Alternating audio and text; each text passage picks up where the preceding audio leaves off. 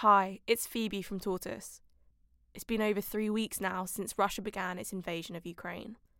You might have noticed that some people who sent us voicemails at the start have been sending fewer lately, and others haven't sent one in a while.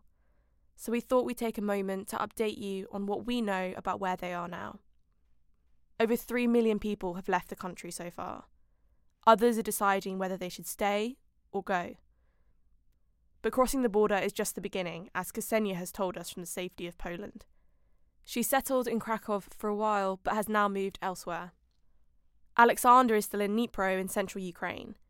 He stopped sending us voicemails for the time being so he can focus on looking after his sister and mother. The rest of his family are on their way to Montenegro. Maria is safely in the west of the country, and as her family and friends fight to defend her home, Kiev, she is doing whatever she can to help.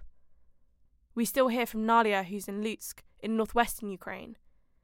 She's told us that sending regular updates helps her process what is happening.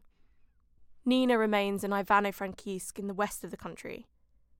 Serhiy has successfully got his mum out of Irpin near Kiev.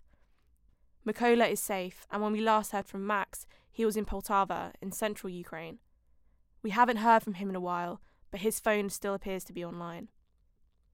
As the war goes on, we'll continue to share first hand accounts from Ukrainians and others in the country. If you'd like to send us a message or know someone we should be hearing from, you can email me on phoebe at tortoisemedia.com.